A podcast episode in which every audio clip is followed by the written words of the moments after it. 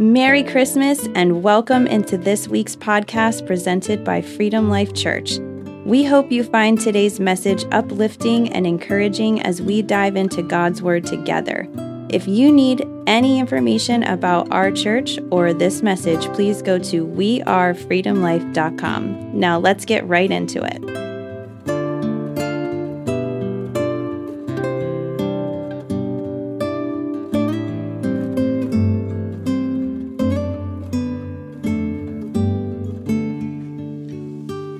Well, good morning, freedom.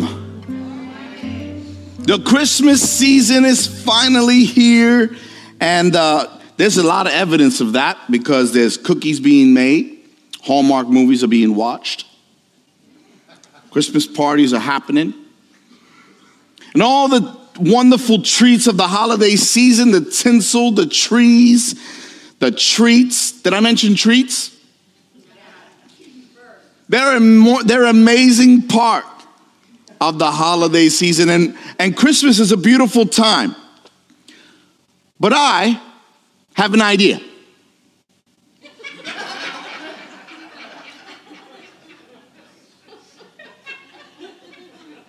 I think Christmas should be about Christ. I have this crazy idea that the heart of Christmas should be at the heart of God. This idea that somehow what we're doing and why we're gathering here should be centered around the Christ. Yes, I get it. The Hallmark movies are touching. The Christmas cookies are delicious. But it's about the Christ. So, what made me think about this series, and as we begin to unfold this series, there were two women who were having lunch in a very nice, elegant restaurant. And one person walked in, and a mutual of both of the ladies, and said, Hey, ladies, what are you doing here?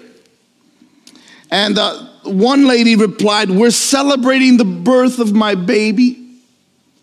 Fantastic. Where's the baby?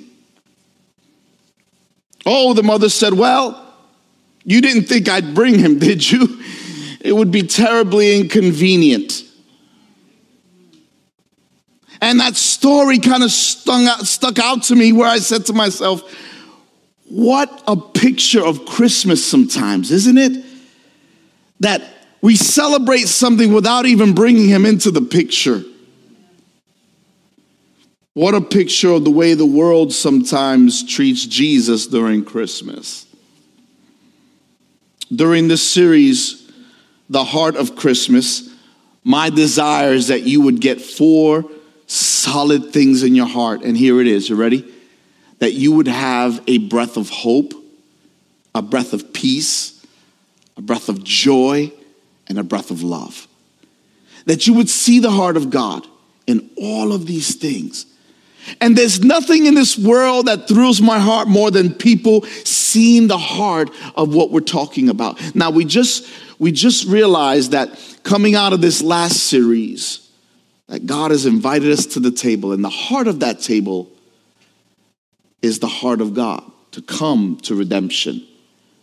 But I dare say that this morning we will discover the hope that comes to us through Jesus Christ himself. I am there and I am here and I am anywhere I am because he has gone before me. There's no place that I've ever been to that has brought me joy that God wasn't at the front of that. There is no feeling I've ever had that, that brought me happiness, true inner happiness and joy that Christ wasn't the center of. Now, listen, there's a lot of times that we lack hope. Yes? How many have ever lacked hope in your life? You hit a place in your life where you said, There's no way that could happen with me. There's no way that I can overcome this area of my life. There's no way that I can get over that. Well, I want to tell you something. Hopelessness is a lie from the enemy that will cause you to stay where you are instead of believing God for where you should be. Hopelessness is a tool of the enemy to keep you back from the promises instead of hoping for greater things. And as Alexander the Great was setting out on his conquest of Asia, I remember hearing the story how he inquired the finances of his followers he started to try to find out and ensure that they would be financially well taken care of and not crippled because of them going out to conquer Asia in the war that he was setting. And where he had thus then begin to give uh, all his different people a certain amount to make sure that their, their, their, all their finances were covered while they were fighting. And so one there was one point where he was asked by one of his generals, General Perdiccas, and he asked Alexander what he had reserved for himself. So he had here uh, Alexander had been providing for all his all his people and they turned around. General perdiccas turned to alexander and said now what have you cling to? What do you have? And he said hope. Hope answered Alexander. In that case, said Perdiccas, we who share in your labors will also take part in your hopes. They then refused the estate that Alexander the Great had offered them, that he had allotted them to settle and take care of them. Why? Because they, they felt like hope was more important than finances. If I knew everything was okay there, I wouldn't fight as hard. I wouldn't put everything on the line as much because I know everything is taken care of back there. They knew that they would have to win in order to be taken care of. And so that drove them to another level. Can I tell you something? When you serve Jesus Christ all in, I want you to know something. That hope of knowing that when we fight, we fight from victory. Hello? And there is a Christ that is within us that desires for us to cling to hope, like in this story. Hope will drive us to do and believe for greater things, far greater than any man can conceive.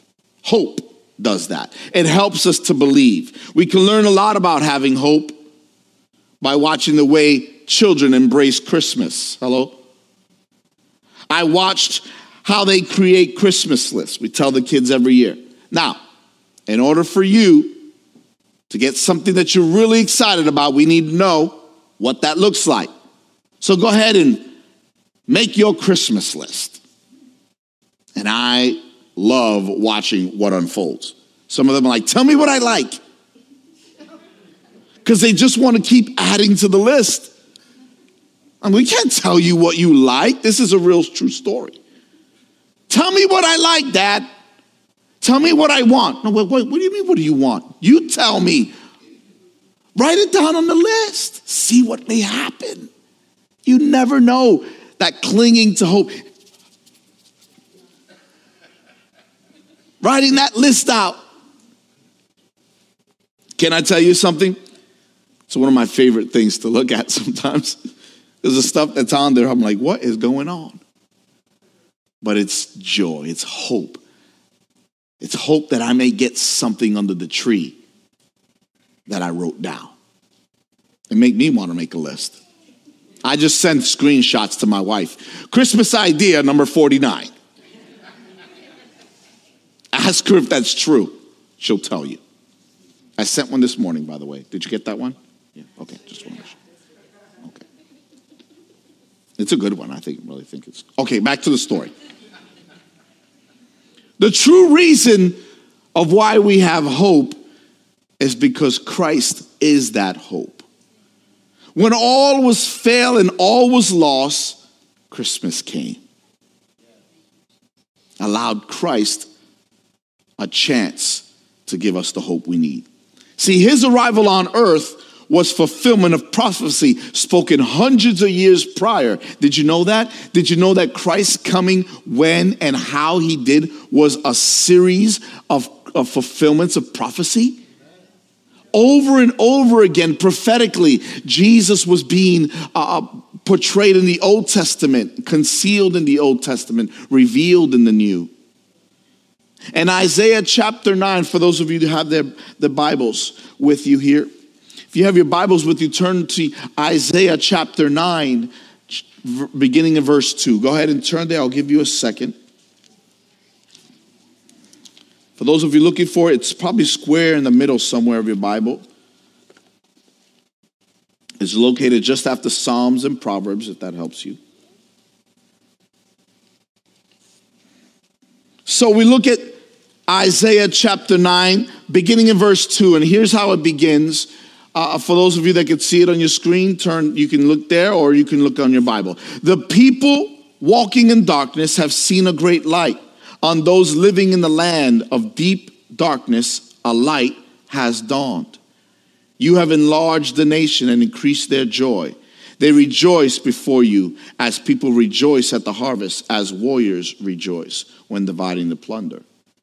For as in the day of the Midian's defeat, you have shattered the yoke that burdens them, the bar across their shoulders, the rod of their oppressor, every warrior's boot used in battle, and every garment rolled in blood.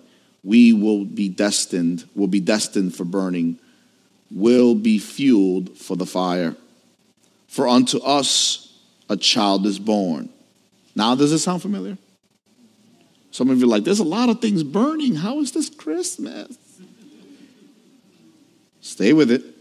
For unto us a child is born, unto us a son is given, and the government will be on his shoulders, and he will be called Wonderful Counselor, Mighty God, Everlasting Father, Prince of Peace. Of the greatness of his government and peace, there will be no end. And he will reign on David's throne and over the kingdom, establishing and upholding it with justice and righteousness from that time on and forever. The zeal of the Lord Almighty will accomplish this. Now, let me give you a backdrop here for this text because you need to understand that Isaiah's writings happened, these writings happened around 740 BC, before Christ, right? And so that was, uh, it was a sign of poor leadership. The world, as they understood it, was going through a series of unfortunate uh, happenings because they had a series of ungodly kings. Ungodly kings will often bring ungodly times upon the people. Ungodly leadership will often bring ungodly things upon a nation. And Uzziah rather, Jotham, Ahaz, and Hezekiah, they all had their, uh, their corrupt portions of their lives now unfolding upon the nation. And they were corrupt as they led the people far from God. And it was a very dark time. And here's Isaiah beginning to try to shed some, hello, light on the situation.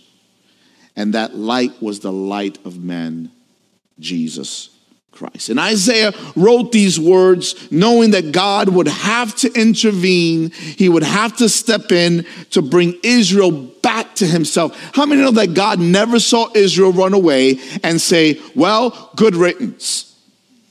He always called them back. Yes, he was frustrated with them. Have you ever read a passage of scripture where God was frustrated with man? Israel? Some of you are like, and me. God has been frustrated with all of us at one point in time, absolutely. That doesn't never mean that you are not His. That never means that you are far from His love. It never means that He didn't care for you. He wanted to bring Israel back. And so Isaiah began to prophesy. Look at me. I need you to know something. When you begin to understand that prophecy is God's blessing, oftentimes you need to prophetically speak into your family's life. It's not just a prophet that comes. How many know that you can prophesy without being a prophet?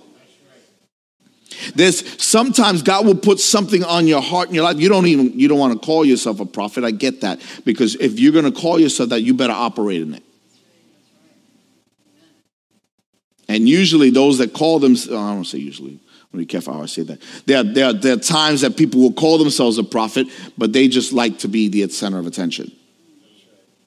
Oftentimes, the ones that are not prophets, excuse me, the ones that are prophets will then be labeled by people because they've seen the fruit of their lives. The fruit, the proof is in the prophecy. And was it fulfilled? So you can you can call yourself whatever you want. But what what is it that's flowing out of your life? That, my friend, is confirmation. So here's Isaiah prophesying, and he began to say two major things in this passage. Watch this. Two major passage uh, statements were made in this passage, and it's this. The first one is the acknowledgement of brokenness. He's, he began to acknowledge that you are broken, Israel. You are broken. You need a savior. You need a God to step in. You have divisions among you. You have darkness that you're hiding instead of uncovering. Now, it's no mystery why God gave you that word to share with us, Sherry. There's no mystery there. You knew nothing about what I was speaking here, and I knew nothing about that story. But when you open up the when you open up the shades and light comes in, guess what? What was not seen is now seen. Are you okay with that? If you're not, then there's something bigger than God in your life. Did you hear that? If you if God asks you if God asks you to open up and you're afraid to open up, then something's bigger than God in your life and that my friends is called an idol. That my friends is called an idol. So the first is an acknowledgement of the brokenness and darkness surrounded Israel due to sin and corruption. The second one is simply this. The second is the hope of an eternal light. Everybody say light. Through the birth of a, of a child who would one day make all things right. The light makes you right. That's in essence what that means. The light makes you right. It begins to un- unfold some things. And the Jewish people in the Old Testament needed these words. Matthew begins to uncover this. The book of Matthew reminds us of Isaiah when he says this. The gospel writer was making this connection between Isaiah and prophetically written in Bethlehem when he said this, Matthew 1. He says, All this took place to fulfill what the Lord had said through the prophet. What prophet was that? What is it? Isaiah. The virgin will conceive and give birth to a son, and they will call him Emmanuel, which means God with us. How much more with us is it is God than walking among us? Pointing right to Christ, pointing right to Jesus. God with us. What a beautiful idea that God would send a Savior to live and be with us. And there was a young Jewish man by the name of Joseph who was presented with a very difficult, possibly the most difficult thing a man could deal with. The woman he loves, the woman he's about to marry, now is pregnant and says, I didn't do anything wrong. Now, he's engaged to this woman, and what is he to do? She was already pregnant. Now, Joseph planned to call the wedding off and everything, but God stepped in and said, No, don't do that. I have a task that seems so big to so many people that I've entrusted you with this. You're going to raise the Son of God. So don't put her away. Love her, marry her, and I'll give you all the rest of the details later. How many know that parenting doesn't come with a great instruction manual? Right? You can read all the books and read all the pod, listen, listen to all the podcasts, but there's guaranteed going to be some stuff that you're like, nobody taught me this. Nobody told me how to do this part. And that's okay. That's why we need to rely on the Holy Spirit sometimes there too, right? All these, all these events took place. And God says, I have a plan. I have a plan. Did you know that God had a plan before the enemy had a plot? Did you know that? That God had a plan before the enemy had a plot. So here's a few points I'm going to share with you on this wonderful start of this Christmas series, The Heart of Christmas. Everybody do this with me. Say, The Heart of Christmas. Some of you got into it, some of you said, I'm not doing that. I just want to see who's committed. I'll do it again at the end of the service to give you a chance to redeem yourself because most of you didn't do it. We'll try again. Point number one here it is the presence of hope crushes darkness. The presence of hope crushes darkness. Why am I saying this? I tell you exactly why. Because people who are hopeless walk around with no purpose and they walk around in darkness hoping to have something to cling to. But you're hopeless, so you're searching for hope. And what happens is those that are searching for hope try to find it, and when they don't find it, they say, you know what, I'll do it myself. I'll handle it myself. And for those that don't know Jesus, sometimes they decide their life is not worth living. Are you hearing what I'm saying this morning? That there are times that those who are walking around hopeless, that hope is what they is what is needed to crush that darkness in their lives. So, what they need is hope. The center of the entire Christmas story is squarely on the shoulders of Jesus. The world is dark and corrupt, full of sin, yes, but there is a light. There is a light that shines bright, and his name is Jesus. He is the person of hope. He is the one that gives hope. Now there's war and disease and conflict and oppression and this and that and the other. And I tell you that all because you already know this. But there is an ushering of light that comes when you keep Christ at the center of your life. Can I encourage you, parents? Can I encourage you, students? Can I encourage you, little ones, to make it about Jesus this holidays? Make it about Christ. I challenge you to think outside of yourself. A few weeks ago, I was so blessed to be able to be a part of an opportunity here locally where we were. Um, uh, we, we canceled the, our regular Wednesday night activities, and you know what we did? We went and we packed boxes so that people will have a Thanksgiving dinner. How exciting was that? To get a chance to partner together with another, with somebody else. And, and you know why? Because hope crushes darkness. And that's the practical way that we can change lives. And so what we did was inject hope in people's lives. See, hope is not a result of the absence of conflict. You realize that? Hope is not the absence of conflict. Hope is a result of the presence of God in your life. That's point number one. I need you to understand hope crushes darkness. Number two, God's presence has come to give us hope. Did you know that Christ came to give you hope? He says, I know you're hopeless, but just wait. Just, I got an idea. I'm going to come and I'm going to just bring hope everywhere I go. I'm going to feed people that are hungry. I'm going to heal people that are, that are diseased. And I'm going to sit by a well and talk to people that nobody wants to talk to. And I'm going to ask a random lady for a cup of water and I'm going to change her life. And she's going to become an evangelist for me. Because the very woman that was trying to run from everybody was now running to everybody and telling them what Jesus had done for her. That's what hope does. Hope gives you the opportunity you need to share life and light with others. Are you getting me today? That's what hope does. It births reason, it births purpose. And the hard part about hope is that it often takes longer than we want to to hear it, receive it, and unfortunately give it.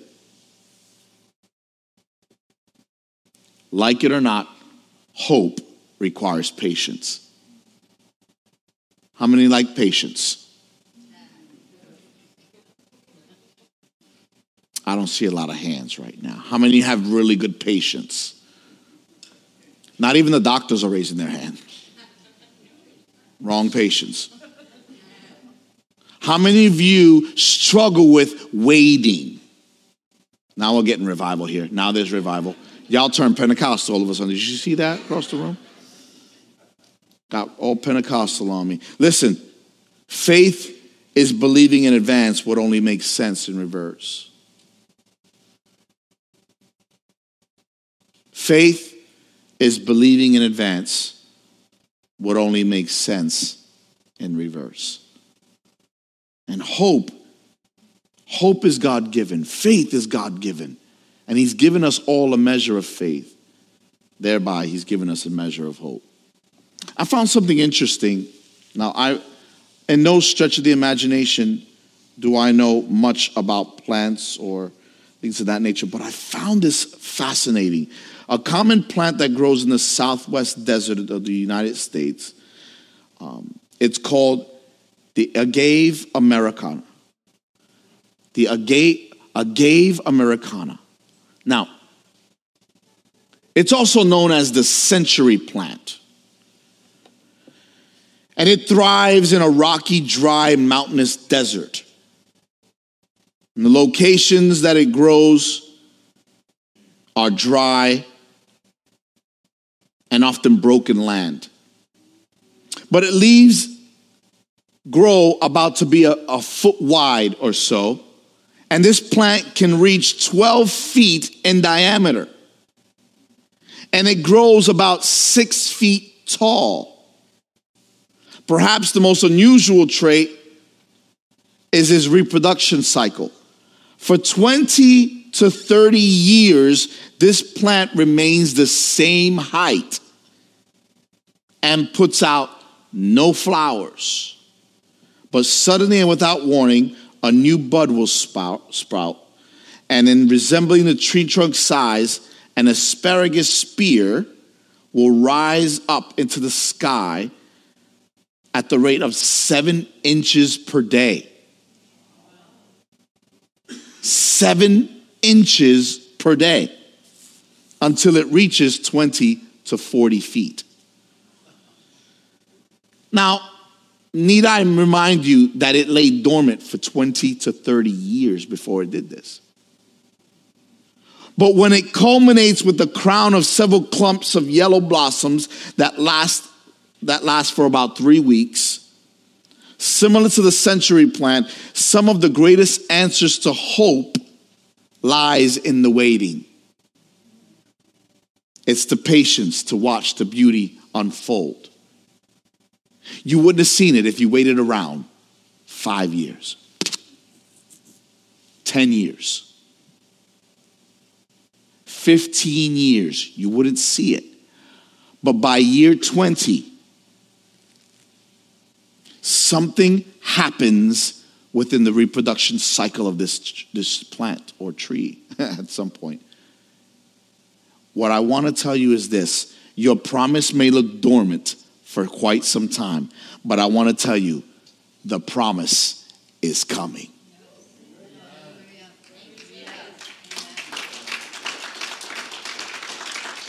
Some of you need to take that in for a moment. The promise is coming. Isaiah saw it that one day in the future it would come. One day he didn't know what he was, he knew what he was prophesying, but he didn't know how it looked. Some of you have received promises, but you don't know what it looks like. You don't know what it looks like fleshed out. You don't know. And that's okay. Look at me. That's okay. It's okay that you don't know all the details.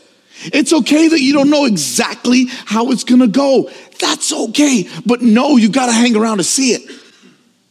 You got to hang around long enough to see it because Jesus is the very presence of God on earth and he offers forgiveness and life. But some of you haven't hung around long enough to see that promise unfold. Romans tells us this Romans 15 4. The NIV translation reads, For everything that was written in the past was written to teach us, so that through the endurance taught in the scriptures and that encouragement that they provide, we might have, say with me now, hope. All these things, endure it, stand firm, stick to itiveness. Hang in there. just a little longer. How long do I need to do this for? Just a little longer. Listen, Paul said everything that he had been written in the past, all of the prophecy and the fulfillment, is meant to teach us how to hold on to faith and how to hold on to God, and that he will answer prayers. How many believe that God answers prayers? Now, let me ask you this question. With the other hand, how many believe that God will answer your prayers? That's fantastic. Because sometimes we, we tend to believe God to answer other people's prayers quicker than we believe that God will answer ours. Now, what I found to be interesting was there were a lot more hands the second time I asked than the first time, which is absolutely encouraging because we're often quicker to believe God to bless somebody else than God is going to bless me because we're so caught up in our emotions and our experiences that we're like, man, the track record and this, that, and the other. We could make a lot of excuses why God hasn't moved in us. I just, maybe I wasn't ready to receive it. Maybe I wasn't. The, listen, God doesn't need a PR person, He doesn't need a human resources representative. Like, He is able to defend His own word, and He is able to come through like He said He would. So let me ask you this thing as I move to my third point hope. How important is it to you to have hope? Because hope is at the center of Christmas. Hope is at the heart of God. He hopes that you would take him at his word. Some people are like, that makes God sound vulnerable. No, it makes him sound loving, like the loving God he is. Did you know that God is loving like that? He hopes that you would take him up at his word. He hopes that you would believe him for great things. He really, really does. And hope is at the heart of Christmas. And though there are many distractions during the Christmas season, this message is a reminder that hope is offered through everything that is found in the manger and that everything is Jesus. How many believe Jesus is everything? Hear me. As I begin to uh, wrap this with the story of the media team, just play something lightly, real lightly in the background, uh, and uh, listen to this closely. Dr. James Dobson. How many of you heard of Dr. James Dobson? Dr. James Dobson relates a story of uh, an elderly woman named Stella Thornhope who was struggling with her first Christmas alone. Her husband had died a few months prior due to cancer. And several days before Christmas, she was almost snowed in by a brutal weather storm. She, ter- she was terribly alone, and so much she had decided to do had to now be canceled or put in the back burner. She was going to decorate for Christmas, but she was contemplating on not even doing that because she felt so alone. Late one afternoon, the doorbell rang and there was a delivery boy standing there with a box. Upon opening the door, the delivery boy said, Mrs. Thor- uh, Thornhope, would you sign here? She said, Come in, boy. boy came in she signed it. She signed the paper and said, What's in the box? The young man laughed and opened up the flap, and inside was a little golden Labrador retriever. The delivery boy picked up the squirming pup and explained, This is for you, ma'am. He's six weeks old and completely housebroken. The young puppy began to wiggle in happiness and being released from captivity. She was puzzled and she asked, Who sent this? Miss Thornhope asked. The young man set uh, the animal down and handed her an envelope and said, It's all explained here in this envelope, ma'am. The dog was bought last July while its mother was still pregnant. It was meant to be a Christmas gift for you. The young man then handed her a book, How to Care for Your Golden Labradoodle, or lab, Labrador, rather, retriever. In desperation, she asked again, Who sent me this? Who gave me this? And the young man turned to her and said, Your husband, ma'am. Merry Christmas. She opened a letter from her husband, and he had written it three weeks prior to his death and left it with the kennel owners, the kennel owners rather. The letter was full of love and encouragement, and he vowed that he'd be waiting for her one day. And he longed for the day that she, begin, she would join him. As she wiped away the tears, she put the letter down and remembered the puppy at her feet. She picked up this golden fur ball and held, it her, held that puppy to her neck. As tears streamed from her eyes down her neck, she looked out the window at the lights that were in the neighbor's house. She heard from a far distance the radio in the kitchen Joy to the world, the Lord has come. Suddenly, Stella felt the most amazing feeling of hope washing over her. Her heart felt joy and wonder greater than the grief and loneliness that had struck her so hard these last few days. She wiped away her tears. She picked up the dog again and said, Little fella, it's just you and me. But you know what? I have a box downstairs in the basement that I bet you'd really love. It has a Christmas tree in it. Let's get some decorations and lights, she said. And there's a manger scene too. Let's go get it. Our God is always right on time. He knows exactly what we need, and He can be trusted to unveil hope when we need it the most. Sometimes we need that hope to push back darkness in our lives. We, he, he has to be trusted to reveal that, to reveal the Christ in order to unpack and unfold his promises in our life. And listen, there's darkness in your life that doesn't belong there, and you know it. Everyone has it. Dark corners of their heart that now needs the light of Christ. And every minute and every miracle and every time is a reminder we need Jesus, the hope of our salvation. My prayer is that may we have the eyes and the grace that Jesus had with us, with others.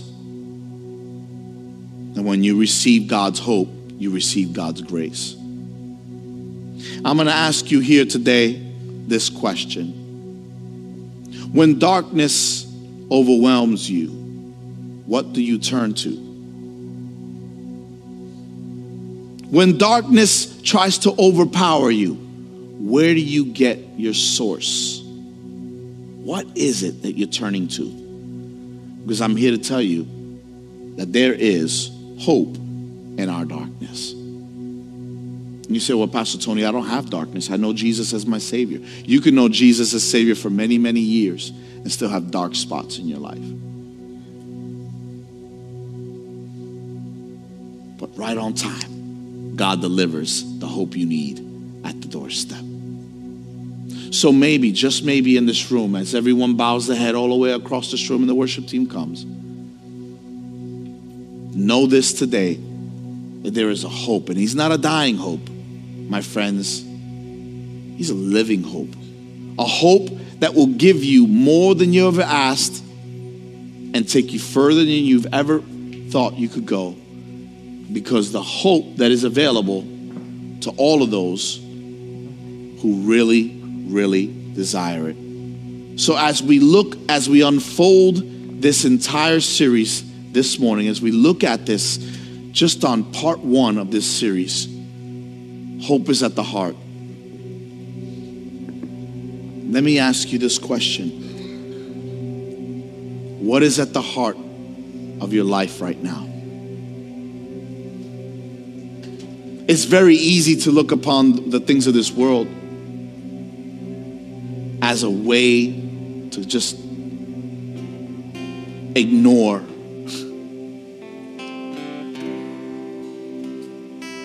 Christ has an answer for you. And if you walked in here hopeless, I want you to know there's hope in Christ. So I'm going to make this real simple. This call is real simple this morning. If you desire to have more hope in your life, for whatever area it is. If you want more hope in your finances, in your relationship, in your marriage, if you want more hope in any area of your life, if that's you, I challenge you right now to stand to your feet and say, That's me. I need more hope. Come on, there's a bunch of you already. Come on, you're not the only one. Hope is available. Do you want it? Stand to your feet if you're like, you know, I need more hope in my life.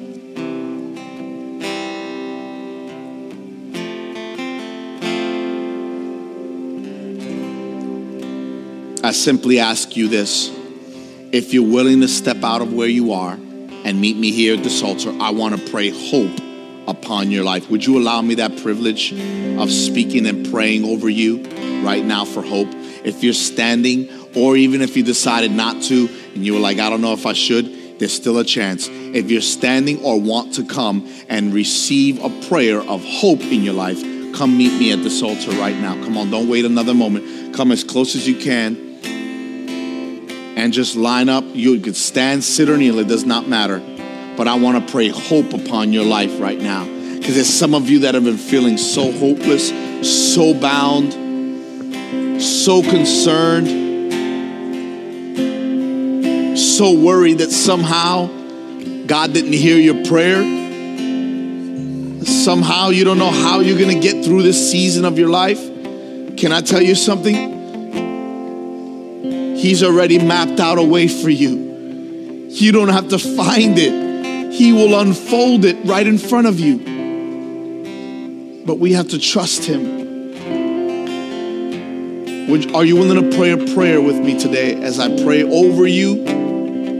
Are you willing to pray for yourself? Lord, build my life on the hope of Jesus Christ. Yes?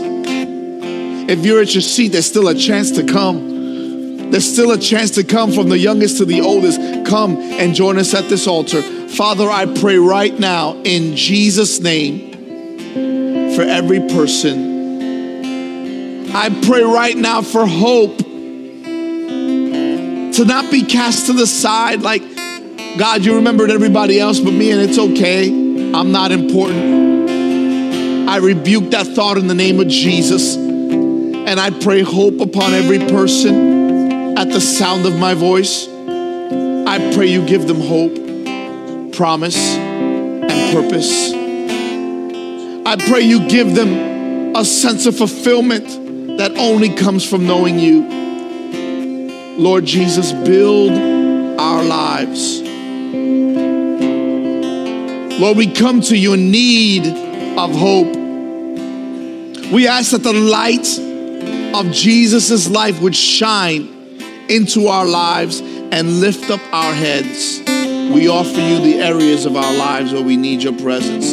We trust you today with our very lives. And we look forward to seeing how you will come through because we believe you will. Thank you for the hope that can only come from you. Thank you for showing us the heart of Christmas. Thank you, Lord God, for your grace in our lives. And may our focus be what is at the heart of the Father, and that's the redemption story found in Jesus. We ask you, build our life today. In Jesus' name, just lift up your hands one time and begin to say, God, build my life. Build my life. Worthy of every song we could ever sing. Come on, just lift up your hands. Worthy of all the praise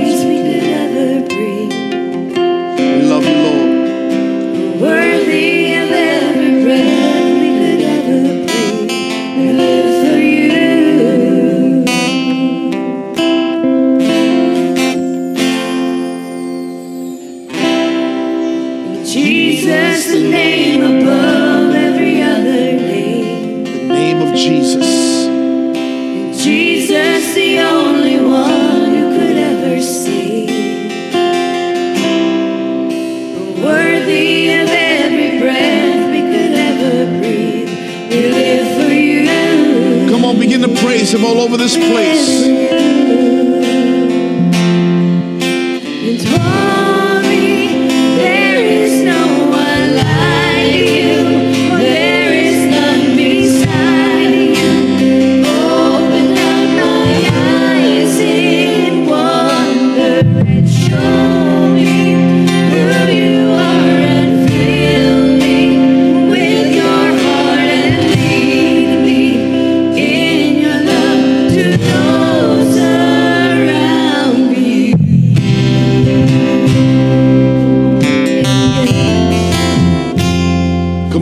Give him hope. Say, Lord, you are my hope, Lord. You are my strength. You are my source.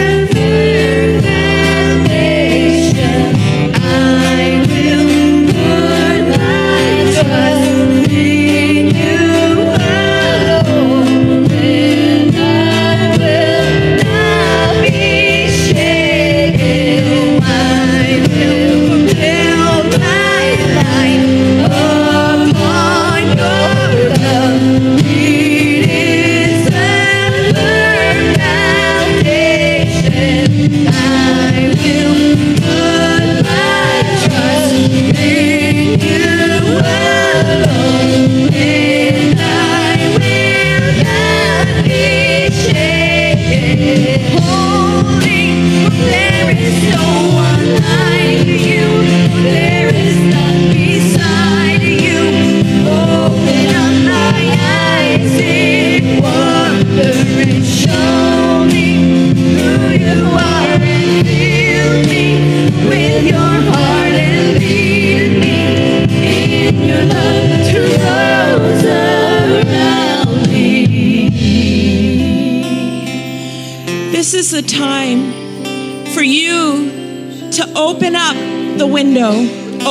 The door. That image that Sherry had in worship before. Open it up and let the King of Glory in. And I want to bind right now the spirits of unbelief, the spirits of doubt, the spirits of discouragement, depression that are keeping you from getting up and opening that door and that window. I bind you now in the name of Jesus. And Lord, I'm asking, Lord, that you deal with that root in its time, but let hope come. Lift up ye gates, lift up your doors, lift up your windows. Let the King of glory in. Let the King of glory in. Let him in. Let him in. Don't be afraid. Just look at Jesus. Just look at Jesus. Let your eyes see Jesus. Let him take care of the darkness. You just look at Jesus. Let the King of glory in. Let the King of glory in.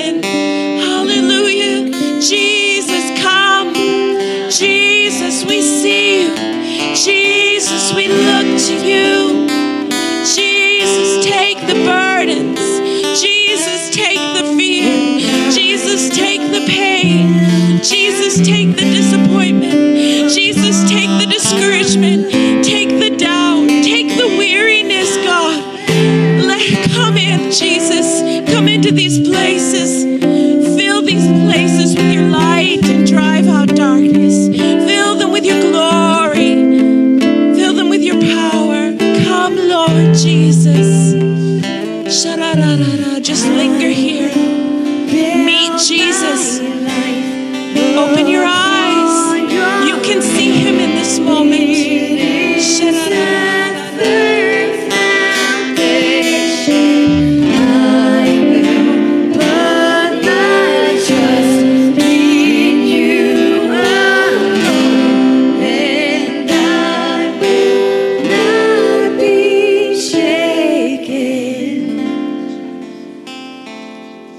Paul told the church in Rome,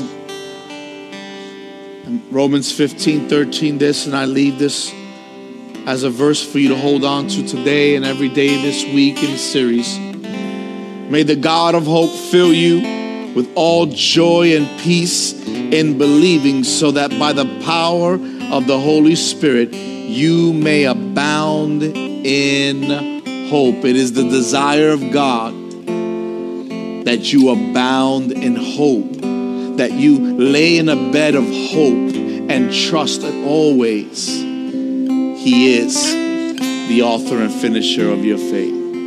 Lay in that hope. It's not, it's not this distant thing. Hope is available to you, and hope is at the heart of God.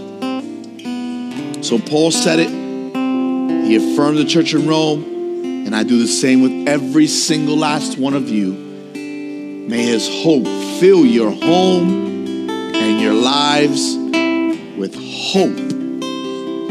May the Lord fill it with joy, peace, and love, which we'll be talking about weeks to come. The heart of this Christmas season. Walk in hope. May God bless you. And I hope you uh, I hope to see you tonight, 6 o'clock p.m where our many of our children will be.